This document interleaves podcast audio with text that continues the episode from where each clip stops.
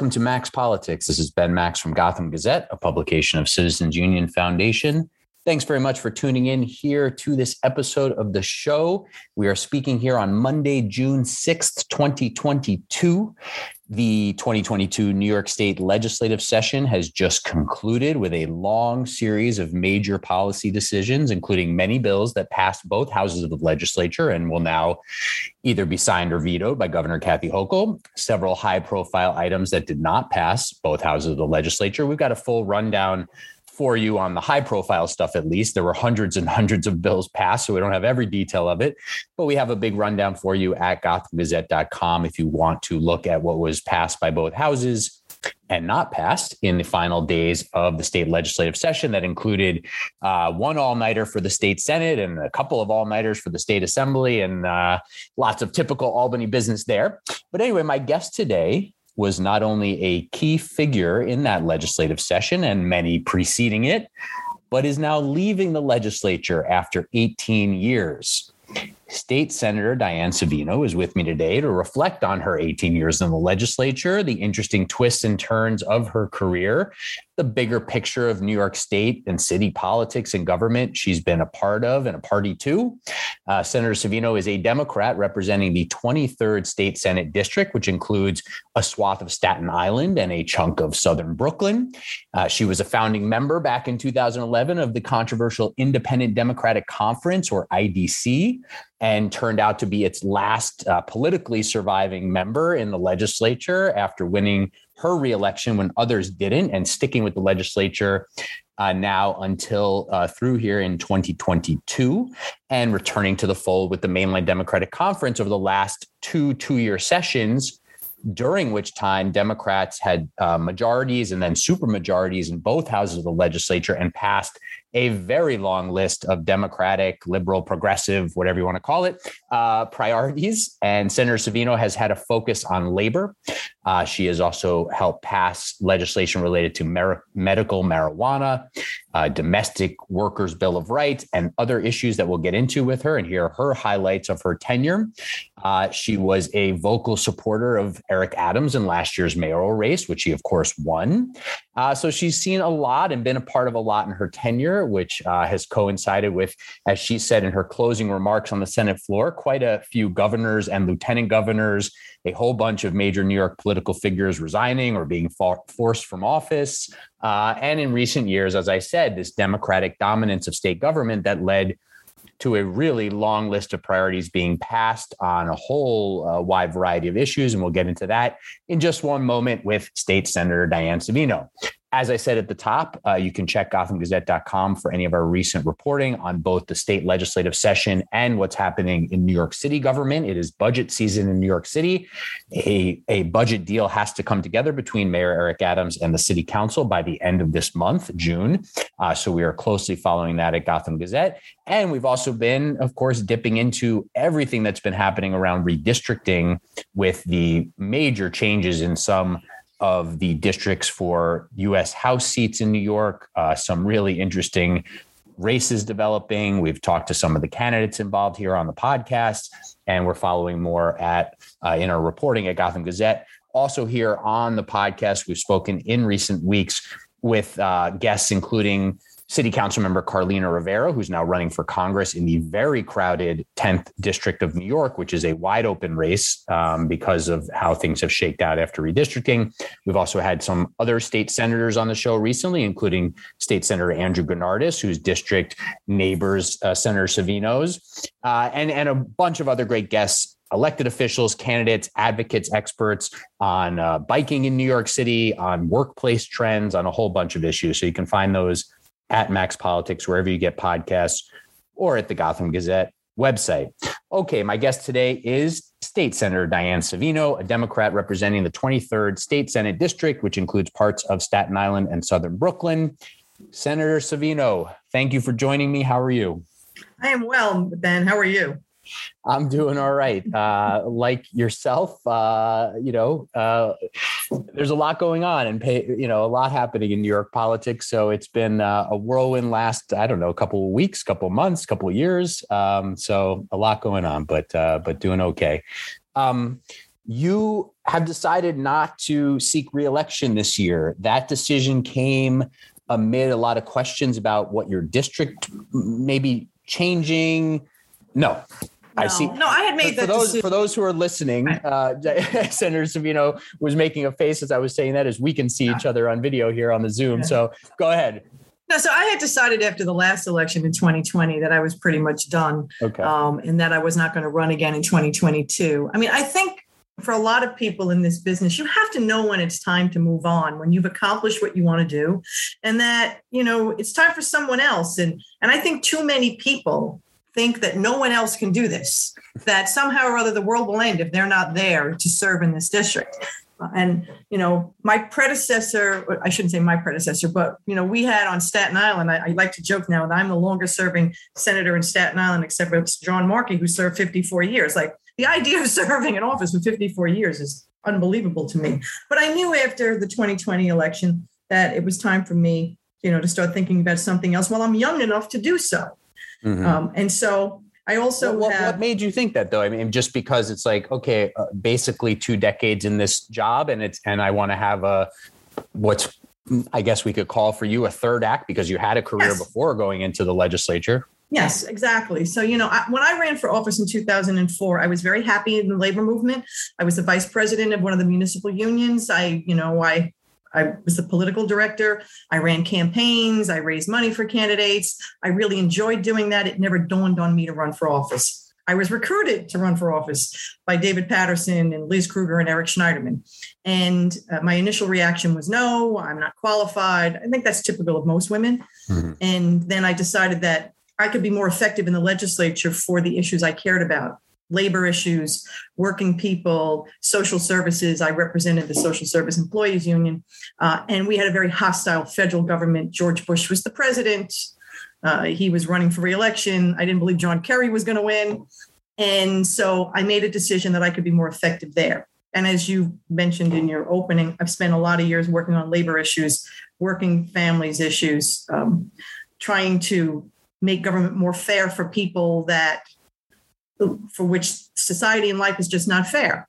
And at some point you realize you you can be more effective somewhere else. So I came to that conclusion. I've accomplished just about everything I wanted to do in the Senate. And now it's time for me to go do something else.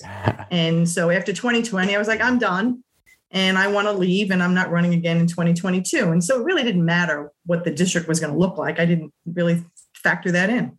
Okay you didn't let me finish my my question, but, Sorry. But that's that's okay. You could do that as much as you'd like here because uh, the floor is yours, more or less. Um, got it. Okay, so that's interesting. We'll, we'll, maybe we'll wrap up as as we might about you know what you're thinking about uh, doing next. But there's a lot to discuss about what you've just been doing over these nearly two decades. So um, I mentioned a couple things in the opening: uh, medical marijuana, domestic workers bill of rights what do you want to highlight? You know, what are the highlights for you of things that you've really focused on? There's obviously, and feel free to name those as well. There's obviously things that you were part of that the legislature passed, you work with the governor on, et cetera. But in terms of your personal priorities, bills that you really uh, you know, either sponsored or crafted or took leadership on? What are, what are the highlights for you of your tenure that you know really make you uh, feel proud as you're as you're wrapping up in the legislature? That's an interesting point. So, if you had ever been in my office in Albany and other people have come in, you you would have seen my walls are covered in what we call pen certificates. They are you know the fancy uh, bills that you can request and you know with the governor's signature on them you hang them on your wall and i had probably maybe about 100 or so. I think I have about 140 bills chaptered into law. Um, they, the vast majority of them are labor related. Um, some of them are banking related when I chaired the banking uh, committee, but mostly they're labor issues. Of the 140 that were hanging along the walls in my office, I only took 11 home. The rest of them, I found the people they were written for and I gave them to them. I said, you know, come and come and pick them up now. And if you act now, I'll throw in a plaque and a hat. you accumulate a lot of stuff in this business, Ben. You have no idea how much crap I have. Mm. But I only took 11 home. Uh, 11 that I want to personally keep and hang on the walls of my own house. And they are, um, I won't go through all 11, but of them, the Domestic Workers Bill of Rights. I passed that bill with uh, Keith Wright, uh, and David Paterson was the governor then. that was the first domestic workers' bill of rights in the country, rectifying a more than 85 year inequity uh, when the federal government under FDR, who has been one of my champions, who was a former member of the New York State Senate, decided when they passed the National Labor Relations Act to leave behind farm workers and domestic workers because they couldn't get Southern Dixiecrats to, to get beyond the idea of granting labor rights to predominantly Black women at the time. Now, domestic workers are still women of color, but they're not just Southern Black women. So that bill to me was historic in nature. Uh, and it was not because I did the work, but because it was driven by a group of women, the Domestic Workers United, who came to Albany every day and refused to give up. They walked the halls. They convinced people that they were that they should be given decency and dignity in the workplace. And so the passage of that bill, which then led to several other states eventually adopting it, we still haven't done it in the federal government, is incredibly important to me. And I'm, that's probably one of the bills I'm most proud of. Um, the Wage Theft Protection Act, also a really thoughtful piece of legislation. And why do I call it thoughtful? Because by the time we passed it, it was an H print. That means we went from A, B, C, D. That's how many amendments it went through to finally get it right, to recognize how vulnerable low wage workers are in this state. They get ripped off every day by their employers. That bill came home with me. Medical marijuana, of course, so difficult to get done, uh, largely because um, we were fighting the governor every step of the way. The same governor who claimed to champion marijuana fought me every step of the way on that bill. And there, there are a few others. Um, a lot of them are misclassification of workers, but of the 140, 11 came home with me. Mm-hmm, mm-hmm. What's one thing that you didn't get done that you wish that you wish you had gotten done legislatively? Gig workers. Um, I've been mm-hmm. saying this for the past six years to anybody in the labor movement who will listen. The world of work is changing, and the labor movement needs to change with it and they have been slow to respond to it because they don't know how to grasp it. And they're trying to take, you know, labor law, which is very inflexible, and apply it to a flexible workforce. People who don't want to work nine to five, people who don't want to punch the proverbial clock, people who want that flexibility, whether you're a a, a, driver, whether you're a food delivery person, whether you're a freelancer. But all of those workers need the same protections under labor law that the factory worker needed 85 years ago when the Fair Labor Standards Act was adopted. Those same workers need to be able to count on Social Security and unemployment insurance and workers' comp, and they're not getting it. And because I can't get people to the table to be able to work together, it failed. It's incredibly frustrating, but that's something that has got to be done. Hmm, interesting. And that and that's about the the worker classification question. Yes. Yeah. Um, because one, yeah. by, by, the way, one side wants to continue to shoehorn people into a simple definition of what an employee is. It doesn't work for this flexible workforce, and others want flexibility. Neither the twain shall meet here, and it's very frustrating. Mm-hmm. And by the way, many of these workers are undocumented. Undocumented workers are not covered uh, cannot be classified as employees for a variety of reasons. And they don't want to be either for another variety of reasons. So it, it, makes it even more complicated. But to the extent that people continue to talk past each other instead of to each other, we will not solve this problem. Um, I want to zoom way out in a minute, but but this redistricting process that just happened, uh, how badly did Democrats uh, in in the legislature screw up here? Was was there something that you can point to that was um, you know, really the the sort of big mistake that led things to turn out the way it did with the uh, you know the court overruling the maps that the legislature drew and passed, and then it going obviously into this special master situation. Um, was it because the legislature didn't insist on the redistricting commission passing some sort of final map that things really went awry? Did the legislature just overreach in in some gerrymandering, especially of the congressional districts? What what would you point to here as as, as the real mistakes in this process leading to where we wound up? Well, I think we have to go back to 2013, right when the original independent redistricting um, constitutional amendment was adopted and then put before the voters, right? So it was a flawed process to begin with because it set up this dynamic where the commission that was going to come out as a result of it was never going to be able to come to a, a, a unified decision. If you're going to have X number of Republicans, X number of Democrats, they were mm. never, ever going to come to a decision. And we saw that happen in real time. So when the Independent Redistricting Commission, both Democrats and Republicans could not present unified maps of the legislature, we had a problem. So if we made a mistake, um, and I don't like to be critical of the people who did it, you know, because I think they, I don't think they did it intentionally. But if we made a mistake, was underestimating um, how important independent redistricting was to the voters. Because they said a mess, they sent a message in 2014 when they said, "We don't want you people drawing the lines." They reiterated that message in 2020 when they rejected a constitutional amendment that was allegedly a fix to the 2014, and they said, "We don't want you people drawing the lines." and then we tried to draw the lines.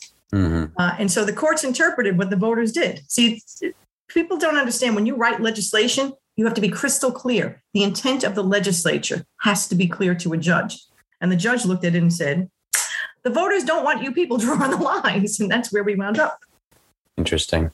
Yeah. I mean, I, you know, the the the idea that the commission didn't by law seemingly have to come to to some you know final agreement on on maps seems to be a big big issue there um, mm-hmm. so 18 years in the legislature in the state senate um, how much have have things changed in that time from your perspective? oh, uh, tremendously. Yeah. Oh, it's a completely different place. Right. What's so just what, what, thinking, yeah, what the think, biggest changes? I, I, and I hate to just interrupt you, but I just no, I please. can't. That was the question. Think about when I of of the people who were there when I walked in the door. Um, there were 62 members of the Senate between both conferences. Of the entire 62, the only remaining members are myself, Liz Krueger, Kevin Parker, Neil Breslin, Toby Stavisky, and Marco, uh, Jose Marco Serrano. Mm. That's it. Six. Even Andrea Stewart Cousins wasn't there yet. Mm. And Joe Addabbo came the next year. So there are only six members who are still members of the original 62. So there's been an entire you know turnover of the Senate. Yeah. So with that goes you know a tremendous institutional memory. Um, you know a lot of the a lot of the younger members I, I watch them struggle with trying to understand some of the complicated funding formulas that are baked into the state budget you know and, and many of them have said what are we going to do when you leave i said pay attention you'll learn but there is some benefit to having long serving members because some of the crazy things we've done over the years it's hard to explain to people they're like, well, how did that happen? You know, the Medicaid redesign team and the things that they did. And so you need institutional memory sometimes, whether it be members or staff, because if not, newer members struggle with trying to put together, you know, a $220 billion budget and make the right decisions. So, you know, when I first got there, I can still remember the early days. You sit there and it's it's like walking into the middle of a movie where everybody knows what's happening but you. Mm-hmm. And so, you know, I would sit next to John Sabini, who was you know, to the right of me, and all I would do is ask him a million questions like, "What's happening? What are they talking about? Why is this? Why are they doing this?" It's it's it's a challenge to become a legislator. It, you know, any, anybody can be a candidate. Anybody can be a politician. It's not easy to be a legislator. Mm-hmm. Has the has the culture in Albany improved over the last number of years, whether it's the last just four years since you know there was the big shakeup in the Senate and Democrats took control. Uh, the last decade or so has the has there been a cultural shift for for better or worse? Um, you know, in, in recent years. I, I, I don't know how I would describe the cultural shift. I mean, I never had an issue in Albany mm-hmm. with, you know, the the culture. Again, I was a, a woman in the labor movement. So I was used to dealing with, you know, an old male industry there. Mm-hmm. So I can't I can't say I noticed any major shift. Maybe others might see it differently.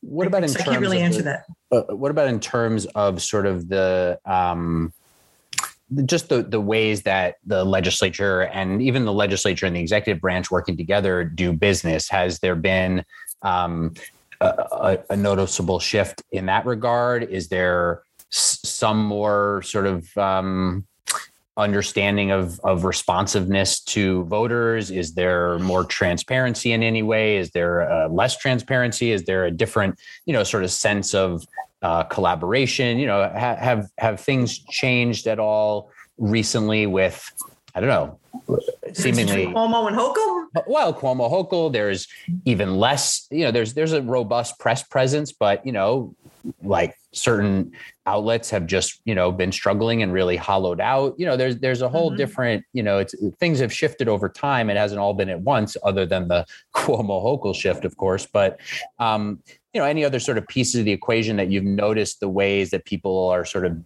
doing business with each other have shifted or is it more just a, a, a slow change over time well it's certainly less it, I would say this administration is it's certainly less uh, antagonistic. Now, remember, I've been there through five governors now. Mm-hmm. Pataki, who and and then Spitzer, and then Paterson, and then Cuomo, and now Hochul. So, um, you know, Pataki was probably the the most boring of the of the crew. um, but I was I've also been through a complete changeover in the what we call the LCA, the Legislative Correspondents Association. You know, mm-hmm. the the days of Fred Dicker in the New York Post and him having his own studio right there. Uh, it was a very different time before Twitter, before the, the onset of the blogs. You know, mm-hmm. everyone you know racing to see what was you know what was being written. I think was first it was Ben um, Ben Smith before Liz Liz Benjamin. And like, so it's been a complete change in the way, you know, news out of Albany is reported and reporters interact with us. But also, the, there, yes, there is a difference, I would say, between this administration and the legislature, but still, you know, her, she has her detractors in the legislature because you'll never be pure enough for them. She's not as hostile. She doesn't get down in the in the you know, mud dirt and roll around with us. Mm-hmm. Um, but you know, she's a tough chick from Buffalo, but not quite like Andrew Cuomo was. David Paterson's administration was at war with us all the time for different reasons, and Elliot was Elliott. has the has the has the party you know has the Democratic Party moved too far to the left? Have the legislative leaders done you know from your perspective? Have the legislative leaders done a solid enough job, sort of um, finding you know finding common ground and and bringing you know such disparate um, you know representatives and districts and and interests uh, you know to some some common ground and and you know moderating to the extent you'd like to see. How how has that gone these last few years especially? What have you made of that? Because at times obviously um, you know you've you've been a voice of of moderation obviously reflecting some of your politics but your district. Um, how, how has that gone from your perspective? I think that's a perennial problem for any leader. So just as the first time we took the majority in 2009 and 10 there was so much pent up demand to do things that had been bottled up forever. And we had a very narrow majority then. We had 32 members at any given time you know, one of them could hijack the agenda. And quite honestly, they did. There were days yes. when, yeah, we had members, forget about those who, you know, would literally, you know, pull a Senate coup. We had members who would lock themselves in their office because they weren't getting what they wanted. So it was very difficult to get anything done. And then there were members who had campaigned on issues that they really never had any intention of voting for because they thought it would never happen. So suffice to say, we weren't successful back then. In, in having a a supermajority, I think it comes with almost as many challenges as having a narrow majority. And I don't envy the majority leader because she has to find ways to balance the needs of, of members who are at risk in a general election against the members who are at risk in a primary. And they are not the same thing at all. The beauty of having as many members as you have when it's, you know, you have a supermajority is you can let people off the problem for that is that's not sometimes good enough for the advocates. And I think to the so so there are always there's always going to be people who say, well, you know, the party's moved too far to the left, and then there are others who say, well, we're not far left enough. It, it, doesn't matter. I mean, our party is always going to be a giant tent of people who are more more like a circular firing squad than it is a giant tent. That's just the Democratic Party. But mm-hmm. it's how do you protect if you're a leader? How do you protect your conference from you know being from doing harm to each other and you know i don't again as i said i don't envy her you know that's her challenge um, and so so far you know she's been able to handle it but this is going to be an incredibly difficult election cycle. And I don't think anybody believes it's not going to be. Mm. Um, the i mean it seems like the recent um, you know leak i mean we'll see what happens in these any minute any minute as we're talking here there could be supreme court decisions coming down. We're talking here on monday june 6th uh, doesn't seem like today but any any time this week there could be supreme court decisions on roe v. Wade on uh, on certain gun rights that affect New York quite a lot. And, and both these issues, including other current events, have, have obviously altered the electoral playing field somewhat but um, your you know your prediction is shared shared fairly widely that this is going to be a difficult year uh, for Democrats. Um, as you say, though, a supermajority in the state senate makes a Republican return to power. They're very unlikely, at least in this election cycle. Um, but however, yeah, go ahead. We have you know you can't ignore you know the, the challenges we're going to face in places like long island and in some places like the hudson valley. And you know we as democrats cannot rest on our laurels and hope that you know an, an, an adverse decision from the supreme court on abortion is going to save us. Mm-hmm. because you, you know if you're going to assume that women in new york or democrats in new york are more concerned about abortion where or are they more concerned about the price of gas and getting kicked off the subway platform? You know i think new yorkers can figure out both. In New York, there, mis- there is no threat to a woman's right to choose because we passed the Reproductive Health Act.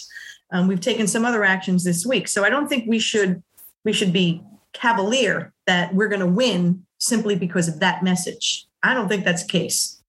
Are there mistakes that the legislature and or governor have made that make this a worse playing field for Democrats than it could have been? Are there things that should have either been done or not done um, that that are top of mind for you as you look ahead to the elections that are coming and Democrats' potential struggle in a variety of swing districts?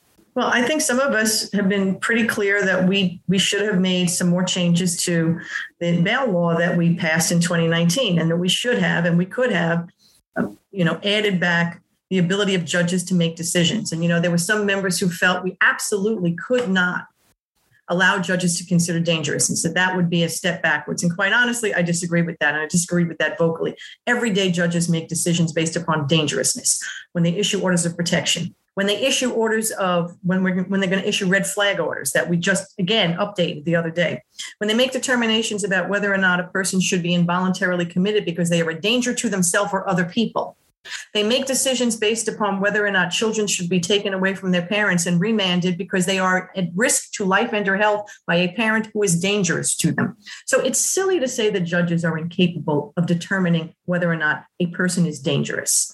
And I think to the extent that we continue to, you know, to ignore that, and the press can find examples every day of some person who's been arrested numerous times and is now committed a violent felony, it's going to come back to haunt us. We hmm. can balance our our need to create a fairer criminal justice system and protect public safety. And until we're able to do that, this is going to hang over our head. The um, one of the things that seems to me to be at play, though, uh, is also goes a little bit back to what you're talking about about Democrats and a circular firing squad. Um, you know, the Republican sort of message control around bail reform from before it was even passed has mm-hmm. been you know sort of a case study that could be taught in political science schools right it's like been this unbelievably focused campaign and messaging that sometimes doesn't even it doesn't even matter what the facts say or what the headlines really mean or if there were you know uh, interpretations that that were off it has been this very focused campaign whereas on the democratic side it's been a lot of infighting about what it should have been or what it could be and nobody's really been out there even defending it. Um, you know, you get you get some here or there, but mostly, you know, and some of that goes back to the legislative leaders are both not particularly sort of such active public figures, you know, going out there and, and fighting things. Although Majority Leader Stewart Cousins is is always, uh, you know, receptive to interview requests and so forth. But um, how how much has it been that sort of um, uh, imbalance between how the two parties have um, talked about criminal justice reform? Well, it's a very simple rule in politics. If you have to spend more than five sentences explaining something, you've lost the argument. It's, it's just very simple. By the way, that's I keep telling that to the cryptocurrency industry. These guys can't get out of their own way because you can't explain cryptocurrency to anybody. No one knows what it is. they can't figure it out. Try and explain blockchain to someone. They look at you like, what? So hmm. again, the Republicans are much better on messaging on this because it appeals to people's most basic fear, fear that someone's going to come, take their stuff and kill them. Right? It's very simple we get into this long running discussion about you know inherent injustice and unfairness and you've lost the public court all they know is somebody got arrested and they got they got released. And now they're hurting somebody else. That's it. And that person's going to come and take my stuff and hurt me. And you let that happen democrats. Hmm. you've lost the argument. What um is there something that needs to change uh, still in Albany around um, things related to you know misconduct of various kinds. The stuff that caught up Brian Benjamin, it seems allegedly, uh, Governor Cuomo had a series of scandals. Lots of people in and out of the legislature who've had problems. Um, is, is there something structurally that needs to change? Is this more about voters needing to sort of pay more attention and vet people better? Is it because Albany is so far removed from so much that, you know, maybe the capital should be in New York City where there's even more scrutiny and attention on what happens? Anything you think uh, you know, structurally that could still be changed about, um, you know, this sort of parade of of horribles that we've seen over the years? I don't think structurally anything. I, am not sure what we could do any any more on a structural basis. It's all. It's illegal to steal from the public. It's illegal to commit the crime of public corruption. Well, we, we just need better people to run for office. People just need to stop acting that way. I mean, mm-hmm. so we could we could increase, you know, the the ethics fines. We could do all of that stuff you can't make people inherently honest if they're dishonest. And unfortunately, you know, the the criteria for running for office in the Constitution for a state senator is you have to be 18 years old, a resident of the district for at least one year, unless it's a reapportionment year, and um, that's pretty much it. I want a citizen. I'm sorry, you have to be a citizen. Hmm. It doesn't say that you have to be an honest person. It doesn't say you have to be ethical just until you get caught. I mean, and I don't know how you fix that, then. I really don't. Hmm. Maybe maybe if if you know that if it was seen as a a better profession I, I, maybe i'm not saying that correctly. I don't think people see public service as something they want to do anymore. And that may be why we're we're attracting um, scoundrels. You know i've served with statesmen and scoundrels and some of the scoundrels were pretty smart um, and they've done some good things for pub, for the public but at the same time they weren't there for the right reasons. So I don't really know how we get better people to run mm-hmm. and how do we get them to want to do it and give of the give up your entire life. Your entire life belongs to your constituency when you get elected. And I think unlike when I first got elected, there is a marked difference now because, you know, social media uh, exposes you and everything you do 24 hours a day you know your your family gets exposed your life and after a while people might look at it and say who the hell needs that? Why do i want to do that for $110000 a year? I'm not doing it. So mm-hmm. i think it's a combination of things that is you know a, a, distra- a, a deterrence for people to do it. Um, and when you do that then you can you attract you know, people of lesser character is there something that drives you crazy about politics or government that you know is just like the thing that always bothers you? Is it people saying one thing to your face and then doing another? Is it um it, you know is it the way that people politic around an issue? Is it the way that you can't get a government agency to you know respond in a timely fashion? Is there anything you know is there anything as you're as you're leaving uh, at least this version of government service that's like sticks sticks in your craw so much um, no, I'm listen, I'm pretty relentless. If I want the answer to something, I will get it. I would say the thing that drives me craziest about um, politics in general is people are not particularly thoughtful. Um, and for legislators, what, what drives me crazy is they don't read bills. Like people laugh at me, they go, You read that stuff? I go, Yes. You don't vote on ideas, you vote on legislation. Read the bills if you want to know, you know, what's what what we're doing, read learn to read legislation because if you want the state to adopt something, you should know what's in it. And if you're going to write a law, you better learn how to read it. And that's what drives me crazy. That's what I said earlier. It's easy to be a candidate and an activist. It's easy to be a politician. It is not easy to be a legislator. And then when you get mad at judges, you can't get mad at them because you wrote a shitty law. And shitty laws uh, get written every day. Any particular ones recently that come to mind? Uh, no, I'm gonna. I'm just gonna hold my tongue. the you do some of the ones I voted no on, and you'll figure it all out. All right, good. We'll take a look at that. Uh, I'm speaking here with uh, State Senator Diane Savino, a Democrat representing the 23rd State Senate District, which includes parts of Staten Island and Southern Brooklyn. We're speaking here on Monday, June 6, 2022, just a few days after the 2022 state legislative session wrapped up. Senator Savino is not running for reelection this year and, and wrapping up nearly two decades in the state legislature, in the state Senate. Uh, and we're chatting here on some of her recent and long term reflections on that. Um, so let's go back to, uh, as I said in the introduction, you're a founding member in 2011 of the Independent Democratic Conference. Um, remind people the rationale and give us now the sort of long-term step back assessment as to whether you know you said in your closing remarks on the senate floor that you're you're still proud of mm-hmm. um, proud of it uh, so remind uh, us and listeners to this who some were were probably not around um, then or paying attention to new york politics then the rationale and and give us that long term perspective on you know your assessment of of what it accomplished and and and was able to do. Well, as I as, as I mentioned to you earlier, after I got elected to the Senate in 2005, you know we were in the we were in the minority then. David Paterson was our leader. He went on to become lieutenant governor, and then as a and the first of many governors resigning in scandal. Eliot Spitzer left us, and David Paterson became the governor. Uh, myself and you know Jeff Klein and Malcolm Smith, who was our leader at the time, minority leader at the time, and a few others, we uh, embarked on running the Senate Democratic Campaign Committee. Our goal was to win the majority. We started picking off one seat after another. First, one on Long Island. We elected Craig Johnson to the Senate in a special election. We took on a race up in the North Country, uh, where we had, in many respects, no shot in hell of winning, where it was the longest serving Republican seat in the history of the state. And we won. We elected Darrel Aubertine in the in February in a with snow was like four feet deep every day. We won that seat. And then in the Obama year of 2008, uh, we picked up two more seats and we won a majority. It's amazing, right? First Democratic majority in more than 50 years.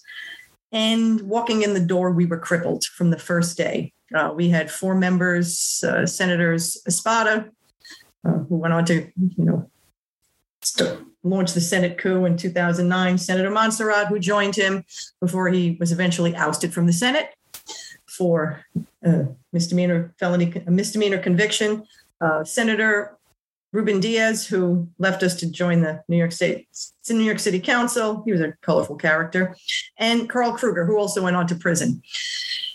We had a very tumultuous two years in the New York State Senate as um, as majority, the first Democratic majority. We couldn't get much of anything done. We were deadlocked on a daily basis. As many of you followed us then, we were embroiled in a in a six week coup where we were completely shut down. It was chaos on a daily basis. And after um, the two years, I would say we won fair and square in 2008. And in 2010, we lost fair and square. Senator John Sampson, who by then was the new Senate leader, because we, they overthrew Senator Smith, um, he was then himself under investigation and facing indictment for embezzlement of, of whatever. It's a long story. In any event, uh, the 2011, we lost 2011 um, session was about to start and the, the conference was going to continue to maintain him as leader among some other decisions they made. And we were done. We were just finished. We were tired of the corruption. We were tired of the chaos. And we didn't want to join the Republicans, but we didn't know what else to do.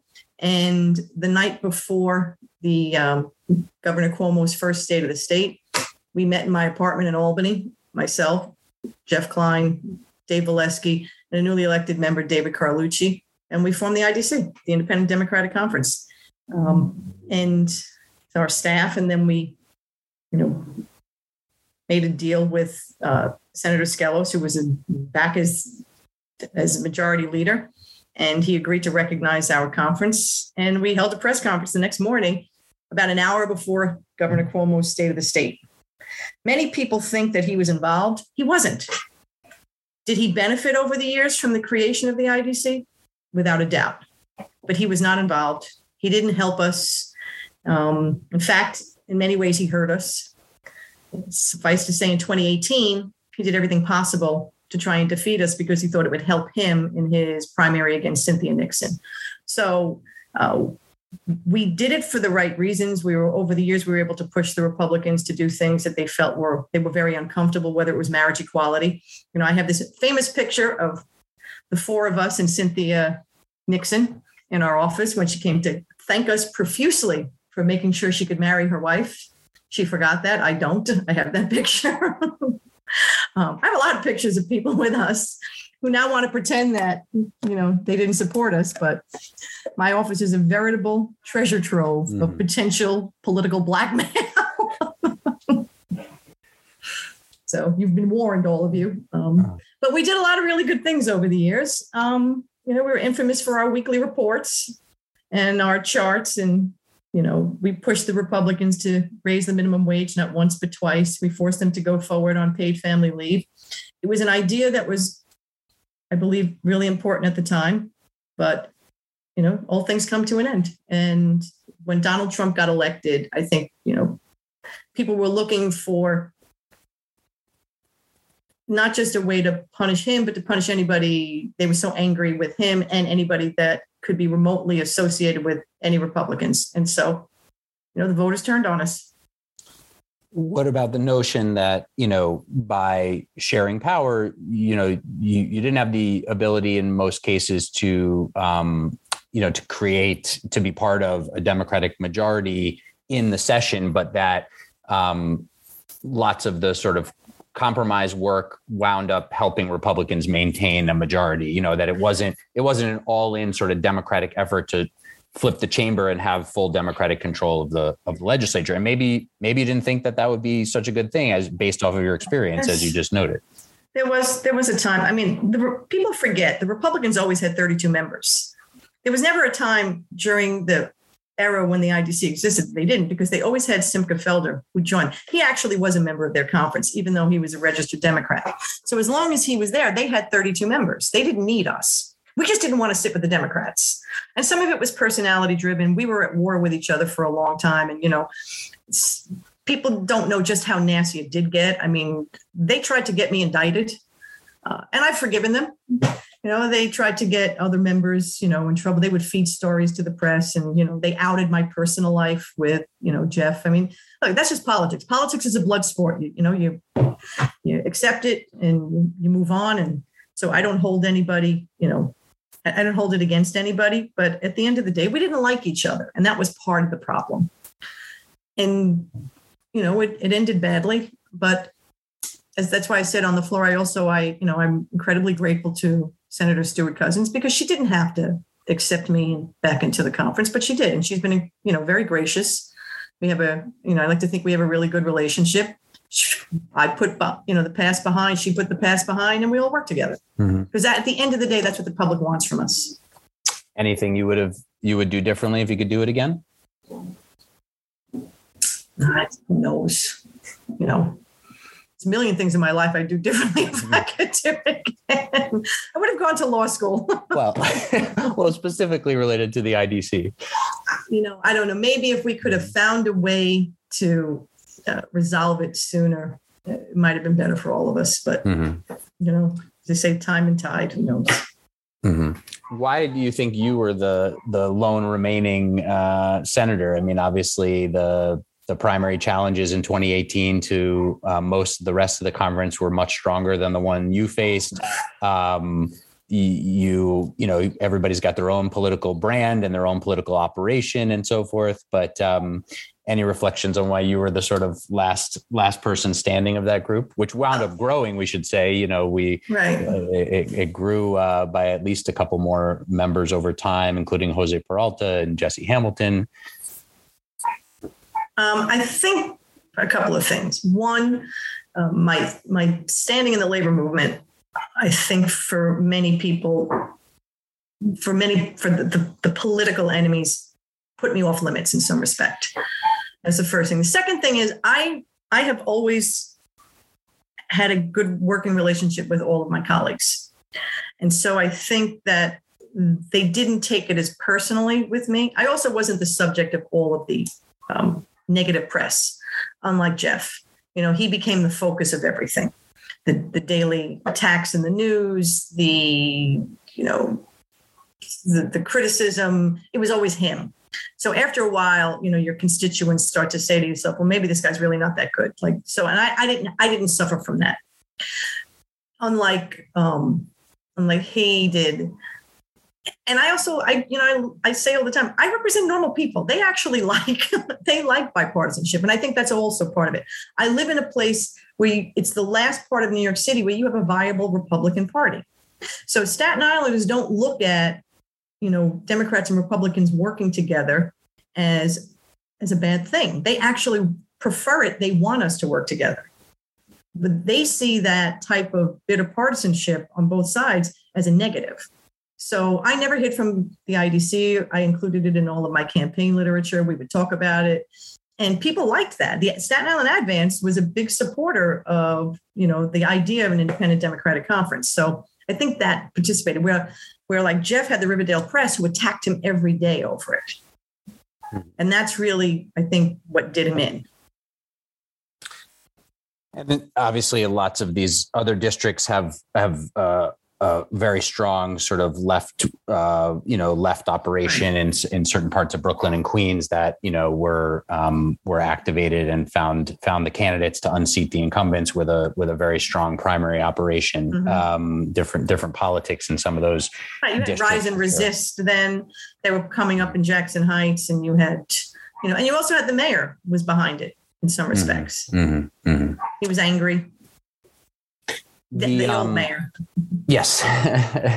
Don't mayor. underestimate, really, do not underestimate what Andrew Cuomo did to us. What do you mean he by com- that? So he refused to endorse our members. He refused to engage uh, because he felt it was a threat to him. Mm-hmm. And after all the compromising and work together that you'd done, you felt he should have stayed loyal and and helped win those primaries in 2018. Yeah, absolutely. Mm-hmm.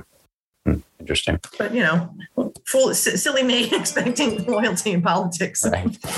Um, all right. In our in our last moments here, um, you, as I mentioned in the opening, were uh, very supportive of Eric Adams in last year's primary. Is that should we expect to see you next working in uh, city government with your old pal Jimmy Oddo? Uh, where, where where do we where are we going to find your next chapter? Do you think? When when when I when I figure that out, you'll be the first I let know. Although I did tell that to Zach Fink, so I can't honestly say that. Well, but suffice to say, on speakerphone. Yeah. suffice to say, um, uh, my career in public service is not over. All right. Thirty-two all right. years is not long enough. uh huh. Is city government on the on the list of possibilities? suffice to say, my career in public service is not over. But all I'll right, all right. If you if you were going to go back into um, government in a different form, or it sounds like you will, um, and there were certain issues you were going to tackle, would it be back into things related to labor, or do you have other areas you really want to focus on in the next chapter? Uh, I, I, I don't know. Um, again, are you, you know. are you going to finish this term? Um, I, I, I think so. You think so? Okay. You know, people people resign, and you know, uh, you know, I, have never since since I'm. Let me think.